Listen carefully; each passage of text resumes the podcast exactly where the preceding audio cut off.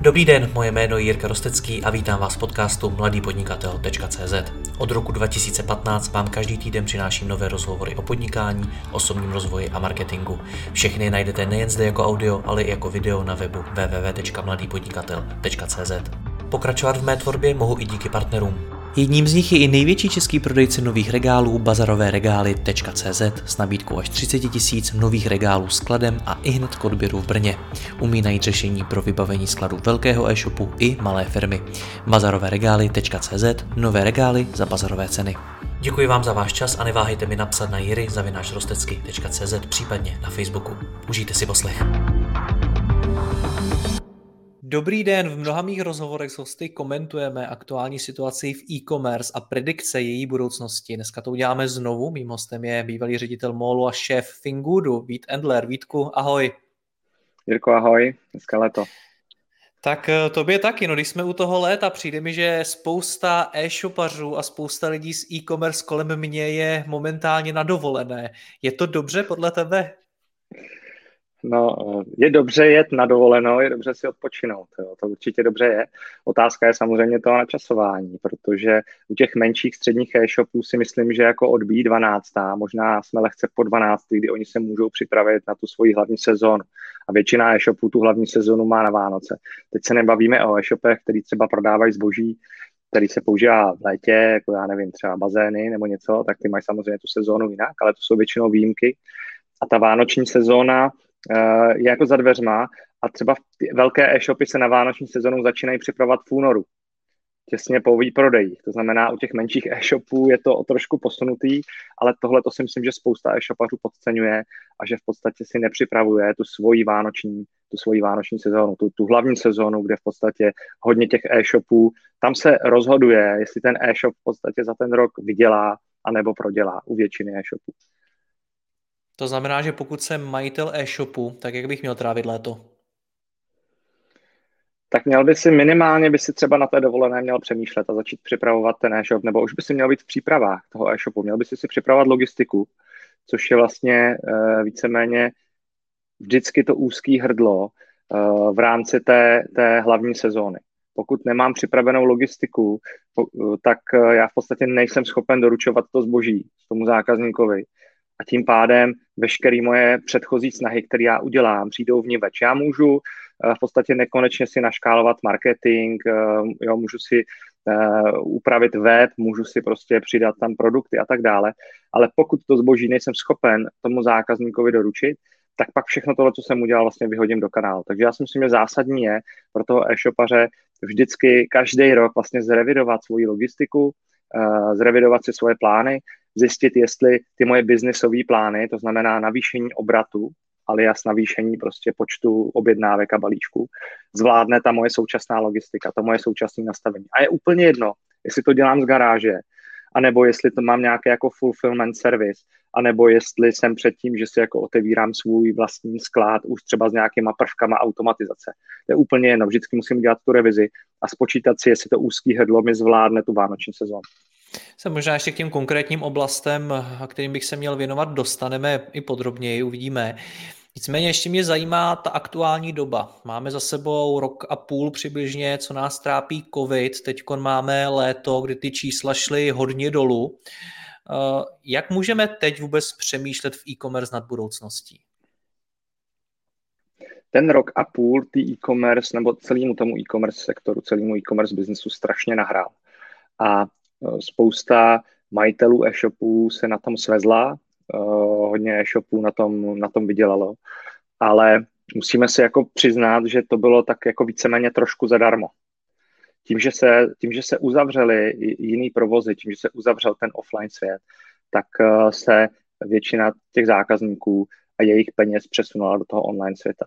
A já si myslím, že i teďka, tím, jak se ten offline svět pomalu otevírá, nebo někde rychleji, někde pomalej, tak eh, je to vidět vlastně na, na tom propadu v tom e-commerce sektoru. Jo. Naši, eh, naši klienti, se kterými my za Fingood třeba jednáme, tak tam ty čísla jako vidíme, když nám je, když nám je předávají nebo reportujou. Eh, nebo za mě osobně, když vlastně já ve svém jako business poradenství mám několik e-shopů, tak se na ty čísla díváme a vidíme tam ten propad. On ten propad samozřejmě není drastický, protože jdeme proti extrémně vysokým číslům z toho předchozího roku a vždycky se to většinou porovnává uh, year on year, uh, ale pro některé e-shopaře to může být překvapení a najednou zjistí, že vlastně ty zákazníky, kteří dostali zdarma, tak oni znova přicházejí. A tam je potřeba zabojovat a tady je potřeba si toho zákazníka, který, ho, který u mě už jednou nakoupil, nebo dvakrát, nebo víckrát, tak se snažit si ho udržet a vlastně ho jako získat do té své vlastní zákaznické databáze. Když eh, říkáš, že to byl růst zadarmo, tak s tím mám popravdě řečeno trochu problém, protože když si vezmu ty možná i stovky e-shopařů, se kterými jsem za ten poslední rok a půl mluvil, tak eh, jestli něco o nich můžu říct, takže rozhodně neseděli s nohama na stole a nedívali se, jak jim to hezky všechno roste, ale oni nevěděli, kam dřív skočit. A ten růst a zvládnout celou, celou tu situaci pro ně byl nesmírně náročný. Jak to myslíš, že to byl růst zadarmo? Tak eh, já jsem zapomněl asi uvést toto, takhle. Eh, dát trochu vozovek. Ten růst zadarmo jsem myslel tím, že já samozřejmě chápu, že pro většinu těch e-shopařů to znamenalo extrémní zátěž v tom vůbec jako odbavit ten nápor. Odbavit tu návštěvnost, odbavit ty, uh, ty objednávky, které k ním přicházely. Ale ta návštěvnost se vlastně ta přišla to je to, co jsem myslel, že přišla zadarmo, v uvozovkách zadarmo. Jo, to znamená, najednou se přesunula mnohem větší kupní síla do toho online světa na ten online trh a uh, nebojovalo se s těma jako offline, offline obchodama.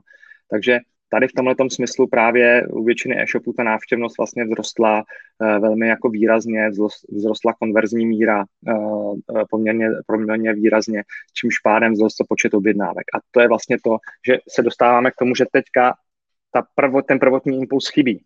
Najednou vlastně ten je odliv těch zákazníků z toho onlineu a teďka se zase začíná ten jako tradiční boj mezi těma online hráčema v tom online světě od ty zákazníky, kteří tam zůstali.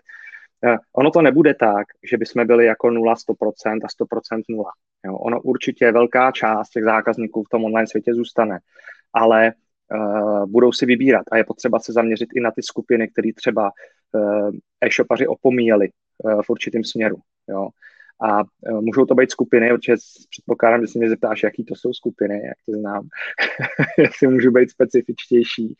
A ono, uh, víceméně uh, hodně e-shopů byla zaměřená na takovou velkou střední masu, lidí, kteří prostě dneska vydělávají, jsou aktivní vlastně jako v online světě, jsou aktivní s počítačem, jsou aktivní s mobilníma telefonama a ten věk je řekněme od 25 do třeba 50 let jo, nebo něco takového. Ale uh, v rámci toho covidu v podstatě začaly nakupovat i ty další skupiny, ať už mladší, a tady vlastně je potřeba jako přemýšlet, jak se zaměřit na tu mladší skupinu, která neustále vlastně se jako přelívá do té skupiny lidí, kteří jsou ekonomicky aktivní a, a, a mají ty peníze ale mění se jejich chování. Jo. Ať už to je v tom, že třeba eh, používání desktopů nebo eh, stolních počítačů obecně je u nich výrazně nižší než u té skupiny jako třeba 40 plus jo, nebo 35 plus. Eh, zároveň používají úplně jiné sociální sítě. Jo, bavíme se tady o tom, že dneska standardem je uh, reklama na, na Facebooku, k tomu možná Instagram, ale tady se bavíme o tom, že tato skupina jako Facebook vůbec nepoužívá. Takže je potřeba se i zaměřit, jestli chci být jako aktivní eh, na sociálních sítích a využívat třeba například nějaký social shopping nebo social payment, tak se musím zaměřit na sítě, kde tyhle ty lidi jsou. No a pak je zase druhá skupina, úplně z toho druhého věkového spektra, eh, což jsou vlastně lidi, kteří předtím třeba vůbec neměli jako eh, zkušenost s tím digitálním světem, ale byli donuceni tím covidem do toho digitálního světa vstoupit, a což jsou, řekněme, třeba i důchodci, a na ty vlastně se vůbec jako nepamatuje. A přitom to je skupina, která, já neříkám, že je ekonomicky silná, většinou jako moc není, ale uh, oni ocení zase něco, že nemusí si pro ten nákup nikam chodit, jo, že jim ho někdo doveze, že jim ho někdo vynese. Uh, takže tam jsou zase jiné aspekty. A uh, na ty většina e-shopařů taky nemyslí. Jo. Ať už třeba v tom, že jim nabídneme aplikaci možnosti zvětšit text, protože prostě na to jako hůř vidí, nebo že tam dáme pro ně jako větší tlačítka, jo, nebo že jim nabídneme hlasový navádění a tak dále. Jsou to takové jako zase drobnosti. Ale i v tomhle směru si myslím, že ti e-shopaři by měli jako přemýšlet a nejenom přemýšlet o tom, my tady děláme svou desktopovou aplikaci nebo děláme tady svůj desktopový web a, a víceméně ten měříme. Jo. Hodně se zapomíná na ty mobilní věci pořád a překvapuje mě to, protože o mobile first se mluví 10 let a zároveň se zapomíná na ty lidi, kteří vlastně dneska v podstatě nacházejí ty technologie, nacházejí tu možnost jako nakupovat online a dřív vůbec s ní neměli žádnou zkušenost. Mně ze všech těch tvých odpovědí, které se mi zatím dal, přijde, že jako kdyby si mluvil o tom, že ta pandemie je za námi. Jako kdybychom se teď měli připravovat na to, že už ta doba bude zase normální a bude soutěžit ten offline s tím onlinem. Na druhou stránku, když si přečteš zprávy, a teď nemyslím jen tak jaký zprávy, ale klidně zprávy ze Světové zdravotnické organizace a podobně, tak si přečteš o variantě Delta, o obrovském riziku, že tady bude velká podzimní vlna a podobně. Jak mám nad tou budoucností přemýšlet v kontextu těle těch zpráv? No, ono v podstatě já, já si to nemyslím, že, nebo jestli jsem tak jako mluvil, že je to za náma, tak to jsem se jako špatně vyjádřil. Já osobně si to nemyslím. Já osobně si myslím za A, že teda uh, COVID uh, tady s námi jako bude dál, že to není tak, že, bys, uh, že jako zmizí. Uh, samozřejmě, nebo nemělo by to být v tak velké míře, jako to bylo doteď, protože hodně lidí bude projde očkováním a, a to očkování určitě nějaký jako vliv na to mít bude.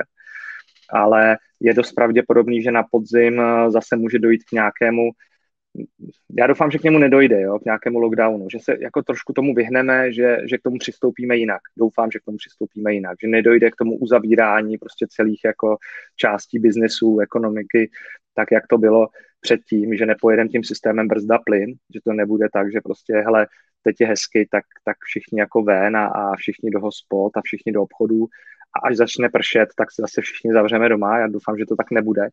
Ale do určitý míry to nastat může. A tam zase může přijít ta vlna, na kterou nemusí být znova ti e-shopaři připravení, že ty lidi prostě budou nakupovat online. Ale ona ta vlna přijde stoprocentně, protože každý Vánoce zatím v e-commerce byly větší než ty předchozí. A i když ty předchozí Vánoce byly extrémní, ten nárůst tam byl obrovský, nikdo vlastně tak velký nárůst jako ani neočekával, tak přesto si myslím, že Vánoce letošní budou zase ještě větší. A většina e-shopařů na to zase nebude připravení, budou prostě lítat, budou lítat s hasičákama a budou hasit ty jako drobný v úzovkách požáry, kterým budou v té firmě vznikat, jenom aby vlastně tu poptávku byli schopni uspokojit. A proto já jsem na začátku mluvil i o té logistice, kde se to nejvíc projevuje. Jak mám tedy nastavit svůj e-shop na tohleto vlastně úplně nový prostředí, protože my můžeme v těch úvahách pokračovat. Teď jsem četl, že Pfizer pomalu jistě přemýšlí nad tím, že bude doporučovat přeočkování, třetí dávku, že ten covid tady skutečně bude dlouhodobě a tak dál a tak dál, že ani ta podzimní vlna třeba možná nemusí být poslední, kdo, kdo řekl, že bude poslední a tak dál. To znamená, že my vlastně vůbec nevíme, jaká ta budoucnost bude. A mně přijde, že v těch mých rozhovorech o tom, že nevíme, jaká bude budoucnost, se v tom posledním roce a půl bavíme neustále. Hmm. Tak eh, jak mám nastavit svůj e-shop, svoji firmu na to, abych tohle to zvládal?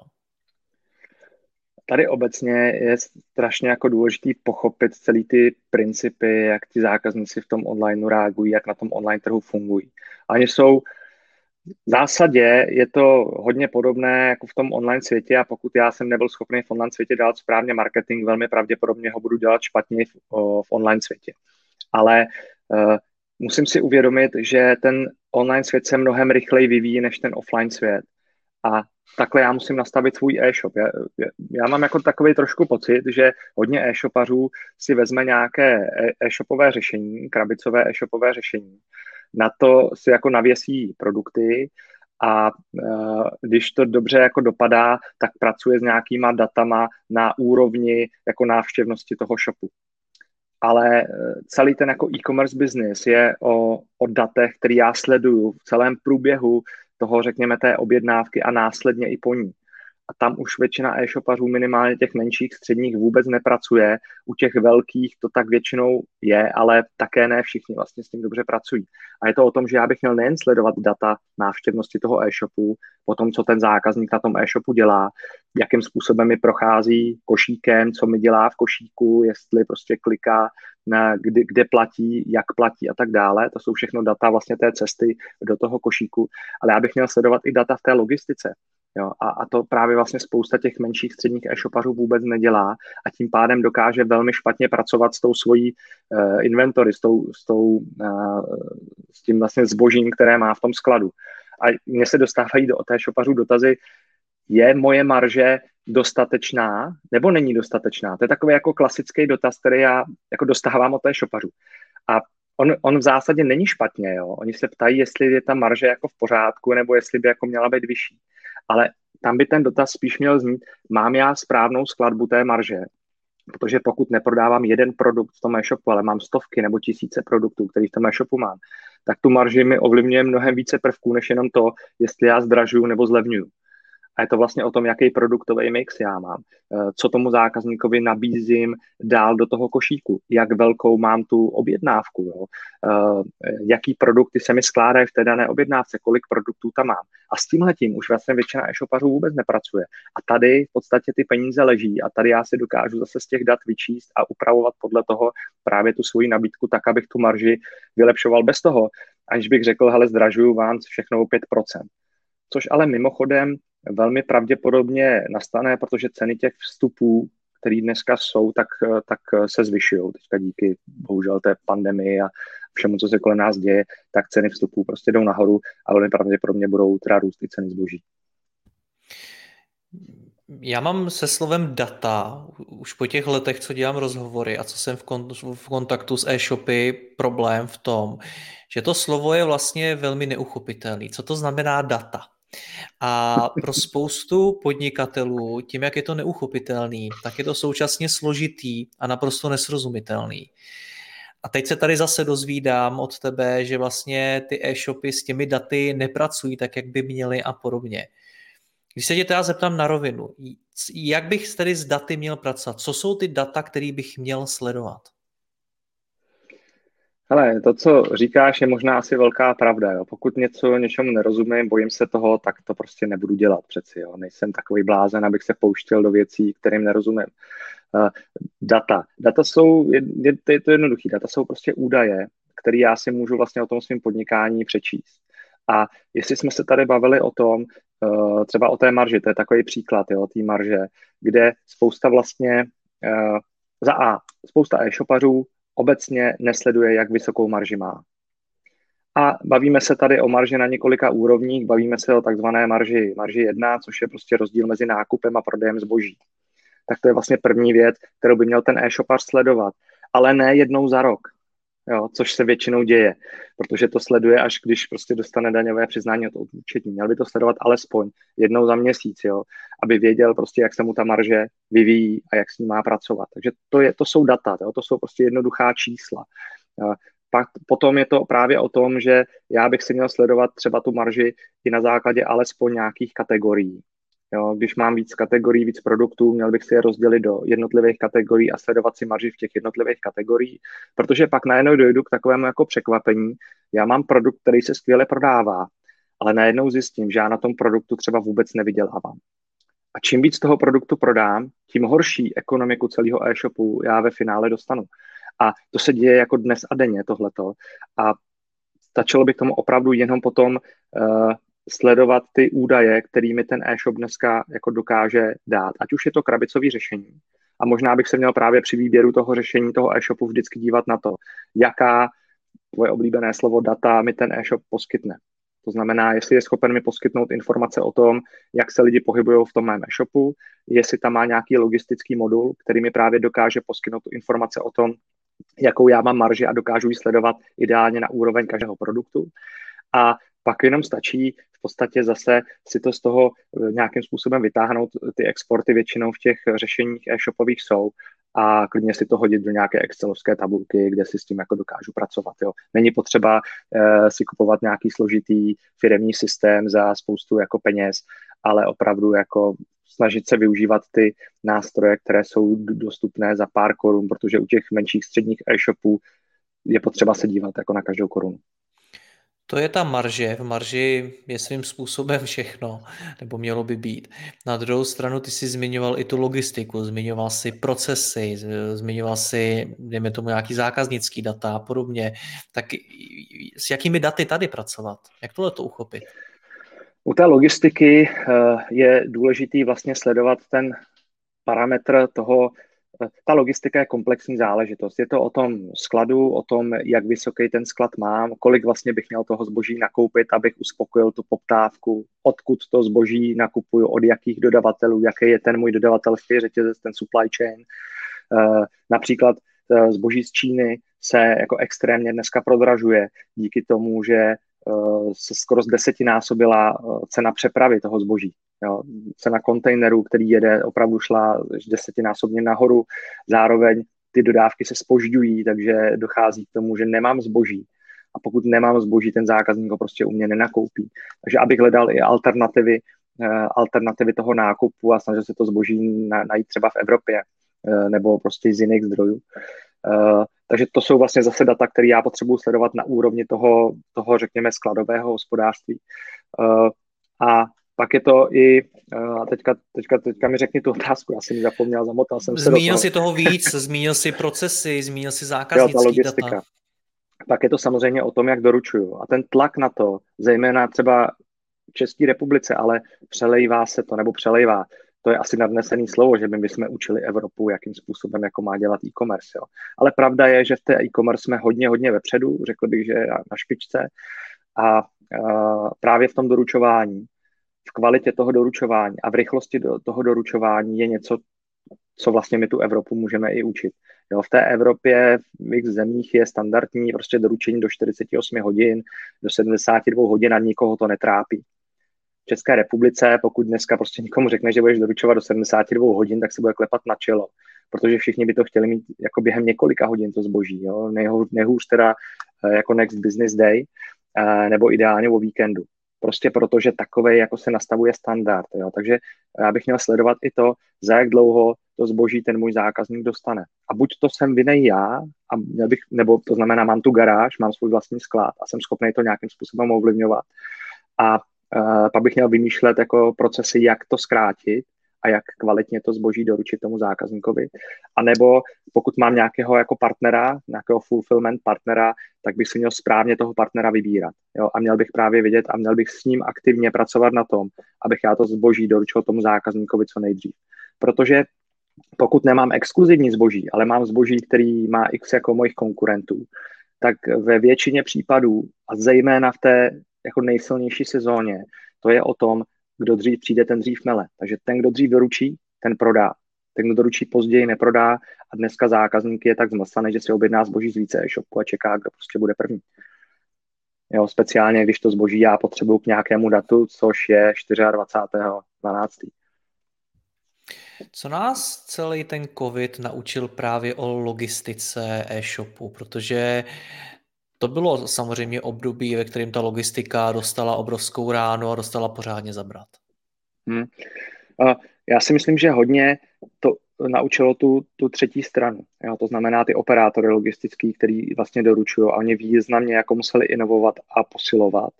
Uh, ať už to jsou uh, všechny ty velké kurirní služby, nebo jsou to potom nějaké, říká se jim jako mladí vlci, jo, kteří eh, prostě opravdu vlítnou do toho odvětví a protože si za sebou netá, netáhnou tu, eh, to dědictví eh, toho, že prostě byli jako kurinní služba, která doručovala balíčky do kanceláře, tak jsou schopni nastavovat svý procesy už přímo na e-commerce. Jo.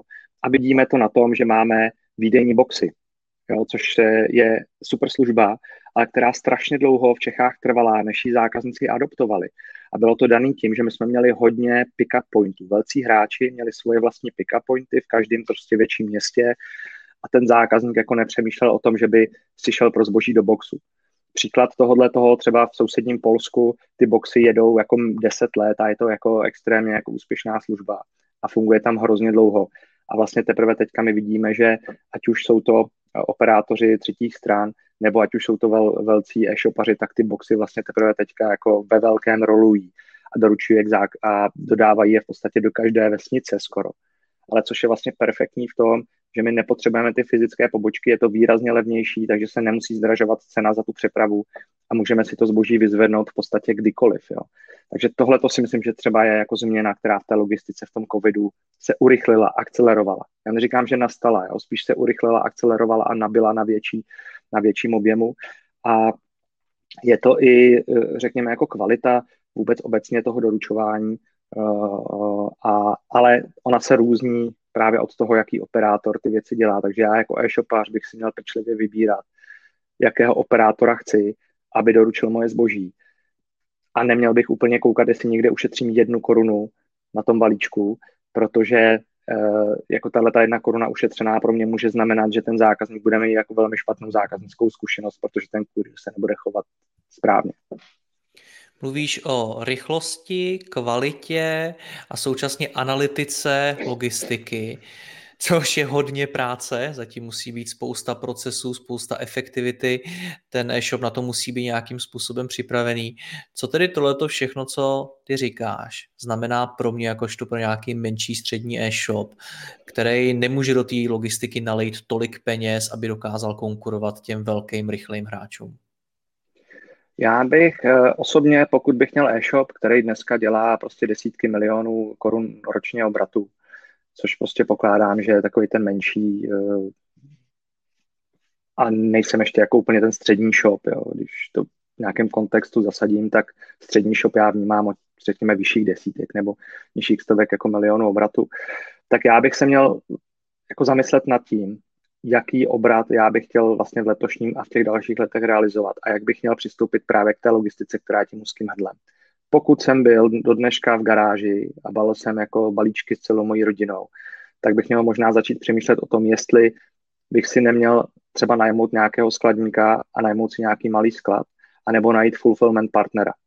Jo, těch fulfillment partnerů několik v České republice je, zabývají se právě cílí do tohoto segmentu středních a menších e-shopů a nabízejí jim vlastně ty logistické služby, včetně skladovacích služeb, eh, včetně balících služeb, expedičních služeb a měli by nad tím vlastně nabízet i službu nějakého warehouse management systému, ve kterém já právě uvidím tu svoji skladovou zásobu, uvidím prostě eh, ty informace, které já potřebuju pro to, abych si správně vyhodnocoval, co mám nakupovat, jak mám nakupovat to zboží. A tady to hodně právě eh, e-shopu vlastně podceňuje celou tu zásobu a, a tím, že jako vydělali peníze v tom loňském roce a na, na začátku roku tohodle, tak si myslí, že se to jako stane uh, i teď, ale místo toho oni by měli teďka na ty peníze nasávat a právě investovat do té logistiky a do toho zboží tak, aby na tu hlavní sezónu byli připraveni. A tady vidím jako, že se to ve většině případů neděje. Hmm. Kolik mají teď e-shopy peněz? Na jednu stránku říkáš, eh, vydělali si díky tomu nárůstu způsobeným, eh, způsobenému covidem. Na druhou stranu říká, že ty e-shopy vlastně neuměli často počítat, že třeba prodávali i se ztrátou a podobně. Tak kolik mají teď peněz? Nevím. No, Já nevím, kolik mají e-shopy peněz. Tam, se, jako ti, tam ale... se ti na to i v souvislosti s tím, že vedeš službu, která mimo jiné financuje e-shopy, tak mě vlastně zajímá, jestli teď o to financování je obrovský zájem, to znamená, že těm e-shopům ty peníze chybí, anebo naopak zda cítíš to, že ty e-shopy třeba nemají takovou potřebu externího financování, protože si prostě vydělali sami. Jo, eh, my určitě eh, ve Finguru cítíme to, že třeba březen, duben, ta poptávka od e-shopu byla velmi nízká. Jo, právě proto, že tam dobíhala ta vlna toho jako nakupování online, já nechci říkat covidu, ale nakupování online. A ty e-shopy měly dostatek jako peněz na, na svých účtech. Jo. Problém je, že řekněme poslední dva měsíce uh, identifikujeme jako propad ochlazení té poptávky což se ještě umocnilo poslední dva týdny, kdy opravdu začaly prázdniny a, a spousta lidí si řekla, tak je to za náma a musíme někam vyjet. Uh, a je dost pravděpodobný, že ty e-shopy začnou po těch penězích schánět až někdy třeba konec srpna, září. Což už většinou bývá skoro pozdě, protože je to právě o tom, jaký typ zboží já prodávám a kde ho jsem schopný nasourcovat. Každý proces získání peněz zabere uh, minimálně prostě několik týdnů a já musím počítat s tím, že ty peníze prostě nebudu mít hned. A, a tady si myslím, že jako ti e-shop, e-shopaři trošku, trošku usnuli možná na Vavřínech, nebo nevím, nevím, jestli bych to nazval, asi to není ten správný výraz, ale jinak mě prostě nenapadnou teďka, ale měli by začít jako o tom financování na tu vánoční sezónu přemýšlet. A pokud chtějí dál růst, pokud chtějí prostě být v tom růstu, pokud chtějí se držet s tím trhem, který poroste sám o sobě, který prostě standardně rostl kolem 15%, přidalo se další 10% bodů v tom loňském roce, nebo dokonce 15% bodů. A teď si myslím, že to bude někde mezi 15-20% nebo nějaké takové číslo toho růstu by tam určitě mělo být i tento rok. A já vlastně jestli se chci udržet s tím trhem, jestli chci si udržet svůj tržní podíl, tak musím růst minimálně s tím trhem. A to pro mě znamená v podstatě větší skladovou zásobu, víc produktů, který budu schopný nabídnout tím zákazníkům. A na to potřebuju finance. No, takže udělat si to, ten cash flow plán bych měl, ideálně teďka, pokud jsem jako e-shopař na dovolený, tak bych měl mít sebou asi možná notebook a na tohle si udělat čas a zjistit, kolik peněz potřebuju a pak začít řešit to financování. Jo, a jenom fakt upozorňuji na to, že uh, banky se nějakým způsobem staví k těm jako e-shopům a k tomu financování. A asi i na začátku, a ten začátek myslím tím, že dostane, dostaneš jako e-shopař nabídku, tak ona bude velmi zajímavá. Ale pak na rejzování nebo získání těch peněz z banky se velmi protahuje, protože banka chce tenhle dokument, tamhle ten dokument a tak dále. A pacha na to jenom, jo? tak aby pak ten e-shopař v říjnu nezjistil, že bohužel nemá zboží a tím pádem nemá co prodávat. Abych zase byl nerad, aby ten rozhovor vyzněl, takže e-shopař nesmí odpočívat.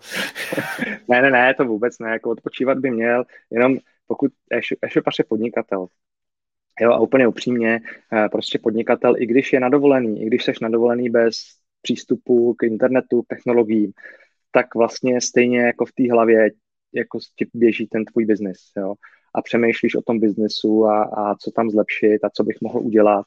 A naopak vlastně si jako třídíš trošku ty myšlenky, protože když nejseš na té dovolený a řešíš ty věci operativní hodně ohledně té firmy, jak co všechno jako zařídit, udělat, tak na tohle to nemáš čas, na tohle přemýšlení.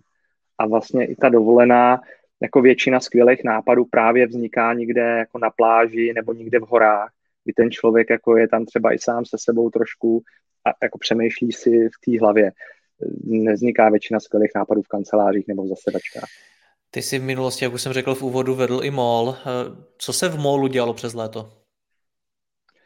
Přes léto se makalo samozřejmě, jo. Jak, jak jsem říkal, my jsme, uh, mall je vlastně jeden z největších e-shopů, nebo dvojka dneska na českém trhu, nebo řekněme tom středoevropském trhu a uh, tam to vždycky bylo o tom, že my jsme opravdu ukončili sezonu nějakým výprodejem v lednu a v únoru se začalo makat na tom, abychom vlastně zvládli tu vánoční sezónu. To byla fáze příprav, fáze, fáze rozpočtů. Takže my jsme v podstatě uzavírali rozpočet na ten následující rok eh, v březnu, protože jsme měli fiskální rok posunutý právě kvůli jako sezóně. A věděli jsme už, jaký peníze budeme mít na investice, jo. takže se opravdu upravovaly sklady, eh, nakupovala se technologie, eh, rozšiřovaly se prostory, protože přesně nám to propadalo od toho růstu, který jsme chtěli vygenerovat, až vlastně po to, kolik třeba lidí my budeme muset nabrat do té sezóny. Jo. A tady se bavíme o tom, že, že to byly stovky lidí, kterými jsme na tu sezónu museli vlastně eh, museli vždycky jako nabírat do těch logistických prostor. Takže i příprava vlastně těch prostor pro to, aby se tam tolik lidí vešlo, aby jsme pro ně zajistili šatny, aby jsme pro ně zajistili jídlo. Jo, i takovýhle jako věci se tam řešili. A, a pak i samozřejmě hlavně to, aby jsme jako byli schopní, počítali jsme to hodně o počítání, aby jsme si řekli, hele, v jakých dnech my jako ne, třeba nebudeme schopni jako vyexpedovat veškeré ty objednávky, které v ten den přijdou. Jo. A viděli jsme, že máme třeba dva, tři dny v tom píku, tyhle ty jako ohrožený, ale že jsme schopni to někde dohnat. Jo. Takže je to opravdu o, o to léto je o, o té přípravě, o té přípravě na tu sezónu. Samozřejmě marketing rozhodně nespí, marketing prostě připravuje, připravuje už, eh, jaký kampaně budou, obchod prostě přesně jako nakupuje to zboží, dělá předobjednávky, objednávky, takže to léto, ač tam samozřejmě byli dovolený, tak celý ten e-shop, celé, celá ta firma vlastně už žila tou přípravou na ty Vánoce a, a řešilo se, co se bude prodávat, jak a, a tak dále. Já si pamatuju eh, na začátku té pandemie, tak eh, jsem měl rozhovory, kde mimo jiné třeba e-shopaři sami ostatním e-shopařům radili, ať se začnou velmi rychle bavit se svými dodavateli, protože eh, na ty dodavatele se to taky sesype a jinými slovy ty firmy vykoupí a že nakonec může vyhrát ten, kdo to stačí nakoupit jako první v pořádně velkém množství, protože o to zboží bude samozřejmě mnohem větší zájem postupem času. Platí tohle dál a platí to i v souvislosti s tím, co jsi říkal, že se bude zdražovat? Já si myslím, že teď to platí jako i násobně víc, bych skoro řekl. Jo, že ty Takže dobrý je rychlost důležitá. Dodavatelem, ano, dobrý vztahy s dodavatelem, eh, prostě výrobní kapacity na některé typy zboží nejsou. A nejsou prostě ty, ty továrny nevychlí o dvojnásobek toho zboží. Jo? velmi dobrý příklad může být právě třeba nějaký letní zboží teďka. To znamená, můžou to být prostě věci na vodu, jo, kola, jo, velký, do, velmi dobrý příklad jsou kola jízdní. Jo, prostě nejsou jízdní kola.